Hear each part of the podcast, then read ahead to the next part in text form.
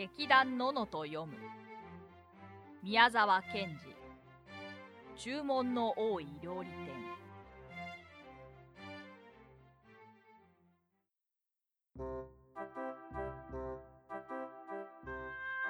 二人の若い紳士がすっかりイギリスの兵隊の形をしてピカピカする鉄砲を担いで白熊のような犬を2匹連れてだいぶ山奥の木の葉のカサカサしたとこをこんなことを言いながら歩いておりました。全体ここらの山はけしからんね。鳥も獣も一匹も嫌がらん。何でも構わないから早くタンタンとやってみたいもんだな。鹿の黄色な横っ腹なんぞに二三発お見舞い申したらずいぶん痛快だろうね。くるくる回ってそれからドタッと倒れるだろうね。それはだいぶの山奥でした。案内してきた専門の鉄砲撃ちもちょっと孫ついてどこかへ行ってしまったくらいの山奥でした。それにあんまり山がものすごいのでその白熊のような犬が2匹一緒にめまいを起こしてしばらくうなってそれから泡を吐いて死んでしまいました。実に僕は2400円の損害だ。と一人の紳士がその犬のまぶたをちょっと返してみて言いました。僕は2800円の損害だ。ともう一人が悔しそうに頭を曲げて言いました。はじめの紳士は少し顔色を悪くしてじっともう一人の紳士の顔つきを見ながら言いました。僕はもう戻ろうと思う。さあ僕もちょうど寒くはなったし腹は空いてきたし戻ろうと思う。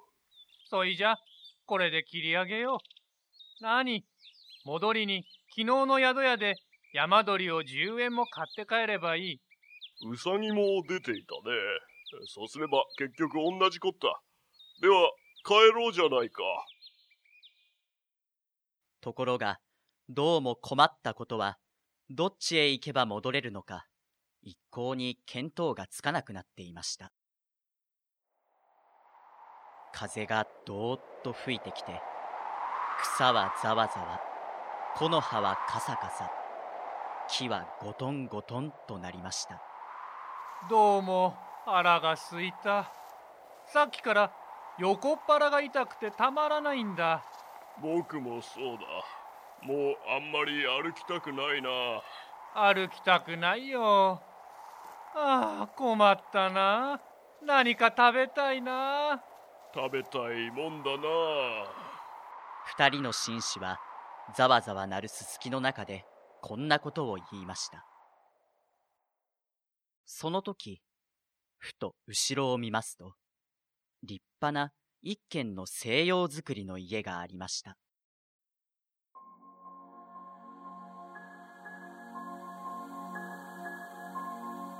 そして玄関にはレストランワイルドキャットハウス西洋料理店山猫軒。という札が出ていました。君ちょうどいい。ここはこれでなかなか開けてるんだ。入ろうじゃないか。おやこんなとこにおかしいね。しかしとにかく何か食事ができるんだろう。もちろんできるさ。看板にそう書いてあるじゃないか。入ろうじゃないか。僕はもう何か食べたくて倒れそうなんだ。二人は玄関に立ちました。玄関は白い瀬戸のレンガで組んで実に立派なもんです。そしてガラスの開き戸が立ってそこに金文字でこう書いてありました。どなたもどうかお入りください。決してご遠慮はありません。二人はそこでひどく喜んで言いました。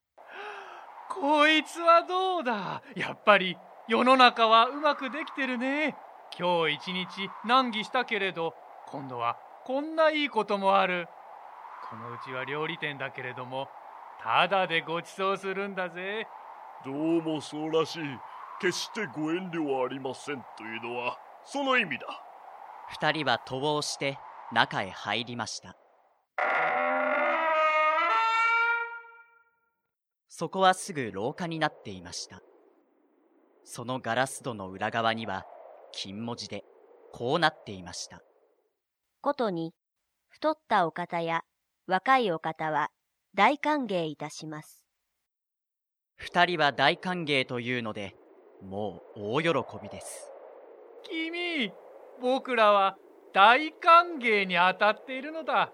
僕らは両方兼ねてるから。ずんずん廊下を進んでいきますと、今度は水色のペンキ塗りの戸がありました。どうも変なうちだ。どうしてこんなにたくさん戸があるのだろこれはロシア式だ。寒いとこや山の中はみんなこうさ。そして二人はその戸を開けようとしますと、上に黄色な字でこう書いてありました。当軒は注文の多い料理店ですから、どうかそこはご承知ください。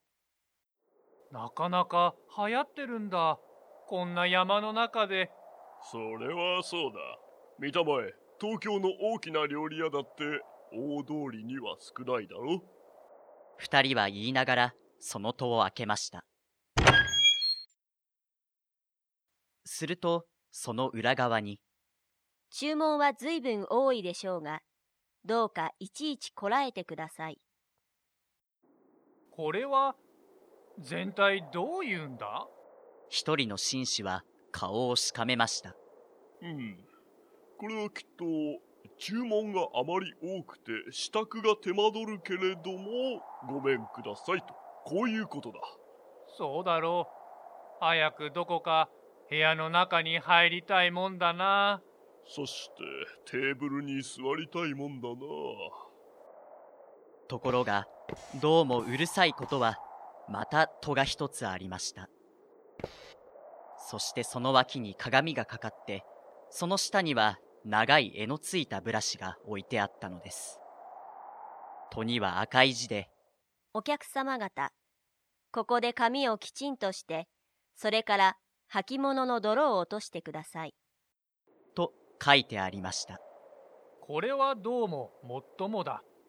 僕もさっき玄関で山の中だと思って見くびったんだよ。作法の厳しいうちだ。きっとよほど偉い人たちがたびたび来るんだ。そこで二人は、きれいに紙を削って、靴の泥を落としました。そしたらどうです？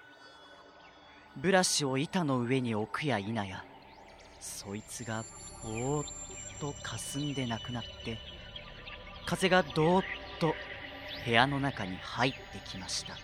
二人はびっくりして、互いに寄り添って、戸をガタンと開けて次の部屋へ入っていきました早く何か温かいものでも食べて元気をつけておかないともう途方もないことになってしまうと二人とも思ったのでした戸の内側にまた変なことが書いてありました鉄砲と弾をここへ置いてください。見るとすぐ横に黒い台がありましたなるほど。鉄砲を持って物を食うという法はない。いや、よほど偉い人が始終来ているんだ。二人は鉄砲を外し帯側を解いてそれを台の上に置きましたまた黒い戸がありましたどうか帽子と街灯と靴をお取りください。どうだ？取るか？仕方ない。トロ。確かによっぽど偉い人なんだ。奥に来ているのは。二人は帽子とオーバーコートを釘にかけ靴を脱いでペタペタ歩いて戸の中に入りました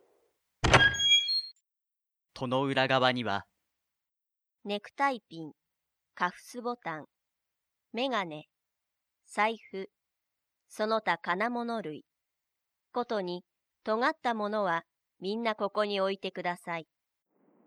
と書いてありました。戸のすぐ横には黒塗りの立派な金庫もちゃんと口を開けて置いてありました。鍵まで添えてあったのです。はは何かの料理に電気を使うと見えるね。金気のものは危ない。ことに尖ったものは危ないと、こう言うんだろう。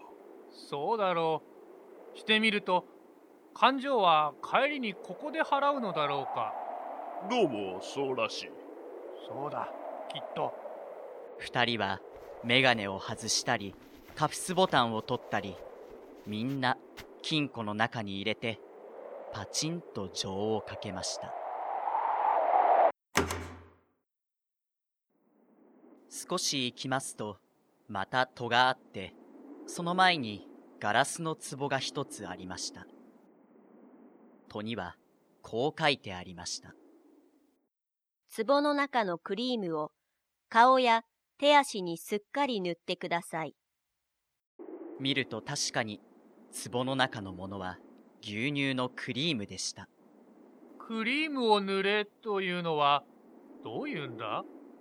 これはね、外が非常に寒いだろ？部屋の中があんまり暖かいとひびが切れるから、その予防なんだ。どうも奥にはよほど偉い人が来ている。こんなとこで案外僕らは貴族と近づきになるかもしれないよ。二人は壺のクリームを顔に塗って手に塗ってそれから靴下を脱いで足に塗りましたそれでもまだ残っていましたからそれは二人ともめいめいこっそり顔へ塗るふりをしながら食べましたそれから大急ぎで戸を開けますとその裏側にはクリームをよく塗りましたか？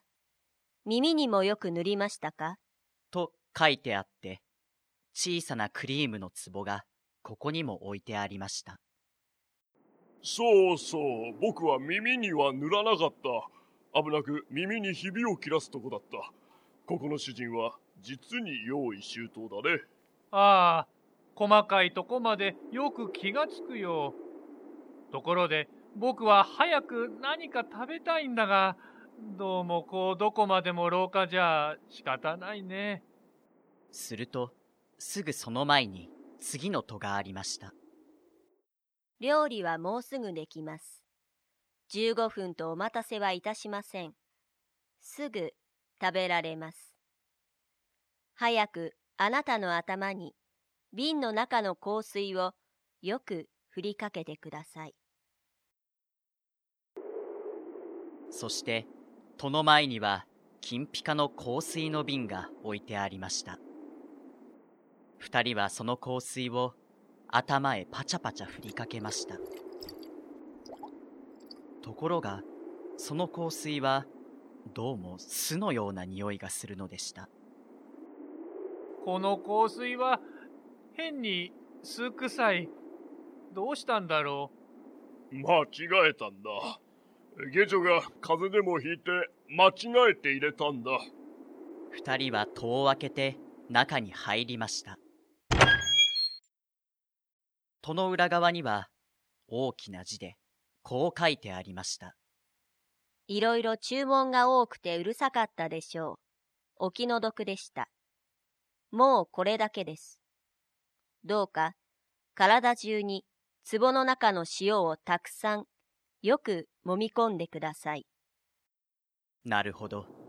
立派な青い瀬戸の塩壺は置いてありましたが、今度という今度は、二人ともぎょっとして、お互いにクリームをたくさん塗った顔を見合わせました。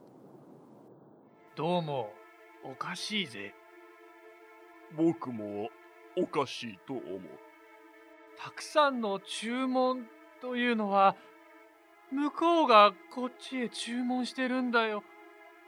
だからさ、西洋料理店というのは、僕の考えるところでは、西洋料理を来た人に食べさせるのではなくて来た人を西洋料理にして食べてやるうちとこういうことなんだこれはそのつつつまりぼぼ僕らが。ガタガタガタガタ。震え出してもう物が言えませんでした。そのぼ僕らが。うわガタガタガタガタ震え出してもう物が言えませんでした。逃げガタガタしながら一人の紳士は後ろの戸を押そうとしましたがどうです？戸はもう一部も動きませんでした奥の方にはまだ一枚戸があって大きな鍵穴が二つつき銀色のフォークとナイフの形が切り出してあっていや、わざわざご苦労です。大変結構にできました。さあさあ、お中にお入りください。と書いてありました。おまけに鍵穴からは、キョロキョロ二つの青い目玉が、こっちを覗いています。うわガタガタガタガタ、うわガタガタガタガタ。二人は泣き出しました。すると、戸の中ではこそこそこんなことを言っています。ダメだよ。もう気がついたよ。塩を揉み込まないようだよ。当たり前さ親分の書きようがまずいんだあそこへいろいろ注文が多くてうるさかったでしょうお気の毒でしたなんて間抜けたことを書いたもんだどっちでもいいよ。どうせ僕らには骨も分けてくれやしないんだ。それはそうだけれどももしここへあいつらが入ってこなかったらそれは僕らの責任だぜ呼ぼうか。呼ぼう。おいお客さん方早くいらっしゃいいらっしゃいいらっしゃいお皿も洗ってありますし、ナッパももうよく塩で揉んでおきました。あとは、あなた方とナッパをうまく取り合わせて、真っ白なお皿に乗せるだけです。早くいらっしゃいへいいらっしゃいいらっしゃいそれともサラダはお嫌いですか？そんならこれから火を起こしてフライにしてあげましょうかとにかく早くいらっしゃい二人はあんまり心を痛めたために、顔がまるでくしゃくしゃの紙くずのようになり、お互いにその顔を見合わせ、ブルブル震え、声もなく泣きました。中ではふっふと笑って、また叫んでいます。いらっしゃいいらっしゃいそんなに泣いては、せっかくのクリームが流れるじゃありませんか。へいただいま時金持ってまいりますさあ、早くいらっしゃい早くいらっしゃい親方がもうナフキンをかけてナイフを持って舌なめずりしてお客様方を待っていられます二人は泣いて、泣いて、泣いて泣いて泣きました。その時、後ろからいきなり、という声がして、あの白熊のような犬が二匹、戸を突き破って部屋の中に飛び込んできました。鍵穴の目玉はたちまちなくなり、犬どもはうーとうなってしばらく部屋の中をくるくる回っていましたが、また一声、と高く吠えて、いきなり次の戸に飛びつきました。戸はがたりと開き、犬どもは吸い込まれるように飛んでいきました。その戸の向こうの真っ暗闇の中で、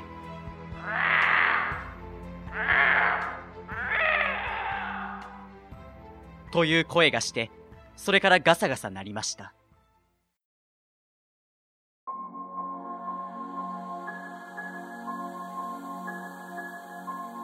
部屋は煙のように消え、二人は寒さにブルブル震えて、草の中に立っていました。見ると、上着や靴や財布やネクタイピンは、あっちの枝にぶら下がったり、こっちの根元に散らばったりしています。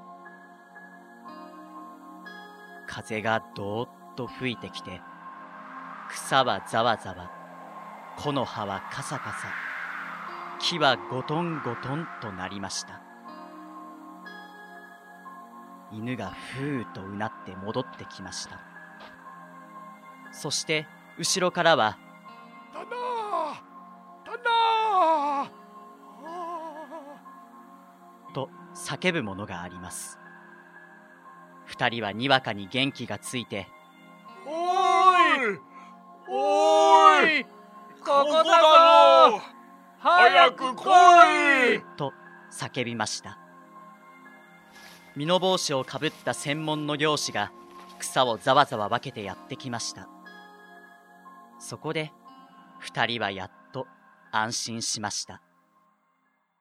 そして漁師の持ってきた団子を食べ途中で10円だけ山鳥を買って東京に帰りました。しかしさっき一遍紙くずのようになった二人の顔だけは東京に帰ってもお湯に入ってももう元の通りに治りませんでした。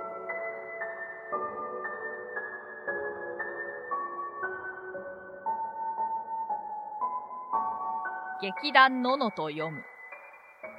宮沢賢治。注文の多い料理店。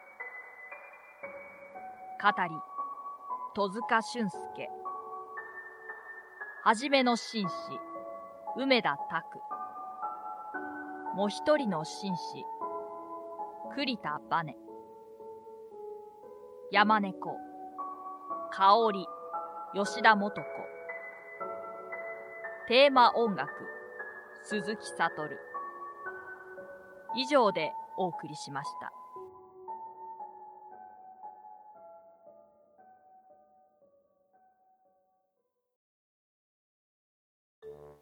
ここからはののラジオのメンバーによるトークをお送りします。作品を読んでそれぞれが感じたこと稽古や収録の裏話などをゆるーくお伝えします。内容はあくまでも私たちの個人的見解です。よろしければ皆さんのご意見ご感想もお聞かせください。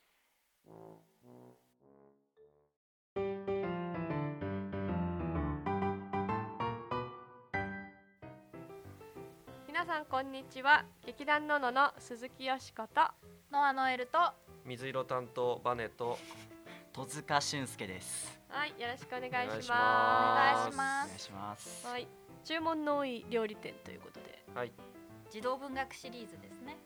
はいはい。そうなんだ。ちょっそうなんだ。と不思議な児童文学っていう一応ね。あ不思議な児童文学、はい。そしてちょっとホラーーはい。でございました。結果ホラーになってしまっしまったんじゃないでしょ？企画発端からですよ問題は。なななんだっけ？どっから出たんだ？まず。まず児童文学でこの有名な作品が上がってそうそうそう。で同時期にホラーシリーズもやってたんですよね。夢十夜とか石田とか。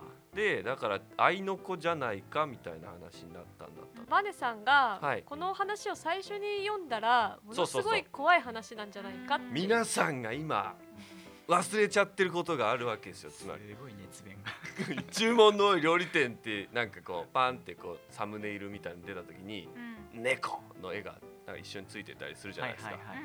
ダメでしょそれっていうことを 言いたい。そう。うん。よ改めて読んでみると、うん。本当にあの紳士。うん。紳士が目の当たりにしてることしか出てこないんですよねうん紳士が不思議な突然現れた館というかレストランに入ってって一個一個何にもないまま扉開けて扉開けて扉開けてっていうそのうん。ストーリーテリングの怖さっていうかうん。一個一個次何が起こるんだろう、次何が起こるんだろうっていうの得体の知れない感じそしはいて最後のうん。大どんでん返しみたいな。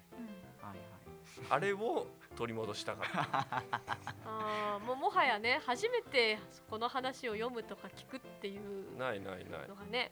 ここにね天猫さんが作ったレストランが出てきてみそうたいな。もうそういう紹介の仕方ですそういうことを言われたらもうダメじゃないですか。結果あの主人公の2人はうん。壁の向こうに光ってる目は見てるけど、うん。山猫ちゃんの姿とかっていうものは別に見てない。うんうんそうそうそうそうそう正体が何かは分かんないんですよね。じゃあもう表紙に山猫書いてあったら恐怖の対象が最初からも正体見たりみたいな感じうしかもちょっとファッションアイコンみたいな感じで出ちゃって。るああいやこれとこの作品といえば山猫さんみたいな。あ、はいね、猫がフォーク持ってるはいみたいな、あそうそうそうそういうビジュアルが可愛らしいすっかり感じになっちゃはい。山猫犬とはいえねまあね自称が山猫犬なだけでね。だからその猫の声か。猫っぽい声と、その奥でまだ得体の知れないボスうん。親分がいるんですよね、はいはい。あそっか。親分は猫かどうかわかんないんです親ね分も実は出てきてないんですよね。親分ってあの2人が2人？2匹？二匹？山猫同士が親分の話をしているだけで声もないもんね。誰に指図されてあの店をやってるのかあの2人を差し出そうとしてるのか本当のラスボスはまだ見れ見られてないです。結局登場しなかった。確かに。でももうジアースです。ジアース。ラスボスは。獅子神様みたい地球そのものみたいな。ああまあそういうコンセプトはそもそもこの作品としてあるんでしょうけど。だからそう本当にこんだけ有名でいろんなとこで教えられてるやつな分うん。改めて読んでみるとうん。なんか勝手に結論付けられてたことが意外と本人は言ってないみたいなのがあるとそうですね。はあイメ面白い。イメージ先行で語そうっちゃってるっていうか。そうそうそうこういう作品ですよって言っていろいろ布教されるからうん。もう一回読んでみたら。確かにこんなに怖かったし。意外とわからない部分が多いままうん。話が終わって。僕びっくりしたっていうかこれ自分にびっくりしたんですけどはい。最後に紳士がねあの顔がくしゃくしゃになったまま元に戻りませんでした。とこある。髪のようにくしゃくしゃになって。顔が。はい。が東京に戻ってもうん。ダメでし戻って全然ダメでしうん。たみたいな、その東京っていう固有名詞をずっと読んでなくて俺。ずっと見落としてて。なんかその山猫県の場所がなんとなくの田舎だからうん。その紳士もなんとなくの都会かと思ってたらズバッと東京って言ってて。名指しの。あれはあこんなに？憎むって憎む。憎んでるんです憎んでかる。いやだって言ったらその、まあ、前振りとしてうん。紳士が何者かわからないもう1ページ目からすごい犬が死んでは大損だみたいなひどいこと言うじゃないですか。であの後で痛い目に遭うけど、うん。痛い目に遭うまではあの嫌な感じ野ざ、ね、野放しですしね、そんなのもあって最後の最後でうん。東京ドーン東京もんはみたいな。あこれ最初は出てこないんだけどこれだからこの最後最後だけイギリス風の鳴りそうそうそう。そうですねイギリス風のなり。ちょっと気取ってるやつらがみたいな。そういうニュあーどっアンスの書きから来たかは書いてないんだね。はい。これはなんか宮沢賢治さんの東京滞在のあの経験から来てるっていう風に言われてますね。えー。えどういう経験を一体したの？東京滞在の経験ってさってここがね 怒ってる場所は田舎なんだから 何があった？あ山鳥買って帰ってきたのかな？あの都会に出て都会とあはいの自然の対比みたいなものにすごく目覚めてなのでこの紳士はあの文明化都会化していはいる人間の象徴のはいような。はいはいい。やで西洋風の格好をして、してるしてるで犬とかを大事にしないっていう。お金でなんとかなるみたいなね。そうですね。それに対する仕返しが顔がくちゃくちゃになるっていう呪いのような。ヒルズ族ですか？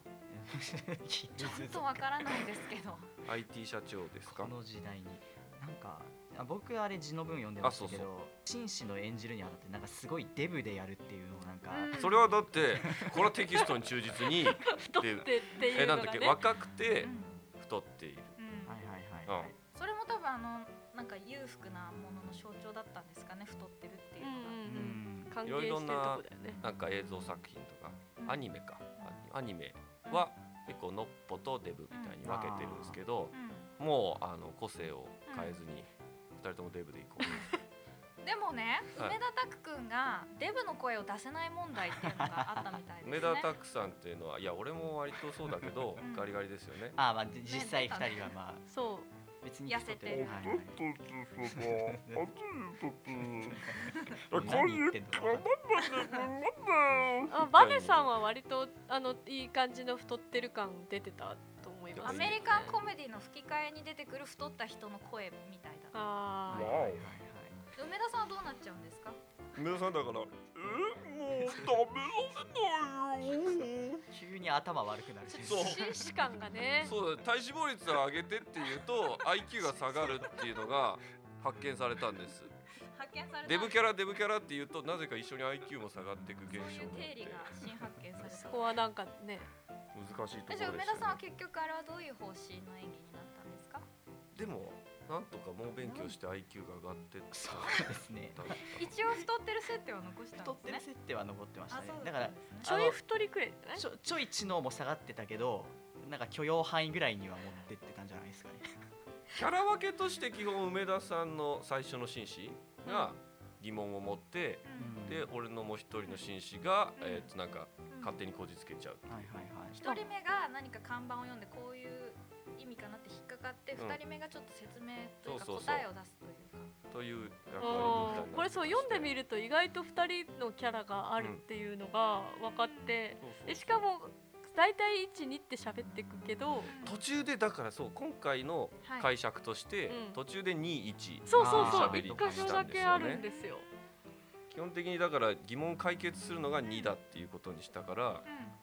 普通の喋り順とは逆になってるのが、原文では特にどっちの紳士が喋りましたっていうあの書き分けはされてないっていうこと鍵括弧に最初しかない。セリフが入ってるだけなんですよね、しかも役名一応最初の紳士もう一人の紳士って言ってるけど、その度ごとに先に喋った方が最初の紳士だから このね原文では。そうですね。だから本当わかんないんです。どっちがどっちだ。でだから見た目も同じで若くて太ってるって情報しかないんだから同じなんですよ。バナナ兄弟みたいなのが喋ってるのかもしれないそれもすごいよね。それも東京嫌いの一環だったらすごいよね。みんな一緒みたいな大量生産的なもうどっちでもいいし個性なんてあげない。女子大生みたいなやつだ。バカにしてるな。なるほどね。いやもうこれこじつけがひどいっすね本当に。なんか。よくこんなにね信じ込むよね。それは紳士2のそうそうそうそうそう。そうでそれでその聞いた紳士一が納得しちゃうし。ポジティブだよね。そう。こうに違いないって言ってよくここまで突き進めるなってどうしてドア閉めて帰らなかったのかなっていうポイントがたくさんあるけど進んでっちゃって。鼻持ちならないっていうことですけどん自分より上の人が御用達な店だって思ってるじゃないですか。そうですね。あのうん結構上等な客がそうそうそう。うんステータスに弱いっうん人だていうキャラもそうなんですよ。だからそこはちょっと今回そのラジオドラマとしてストーリーテリング的にねきついかなっていうところがあったんですけどもうちょっとさすがに同じパターンでいくのきついかなっていうのがあったんですけどはいはどうでったでしょうか？目の当たり演出について。目の当たり演出音源を今回初めてあの今までは劇団の野川で編集してたんですけどあのキャストさんの栗田バネさんに音源編集を丸ごと全部作品一つ依頼した。あー。初めてキャストさんにお願いしてみました、はいはいはい。編集を。あいかがでしたか？栗田さん編集してみて。別に編集はネタの音源とかしょっちゅうやってるんで。お笑いのお笑いねの方のネタを。だから、えー、と今回気にしたのはあのあいい編集でしたね。あーありがとうございます。いやもう。今。今吉田さんあ吉田さんがね。が文字で。街であの止めてくれた人が 止まっ足を止めてくれた人から語ろうとしたところで 感想を。今回はい。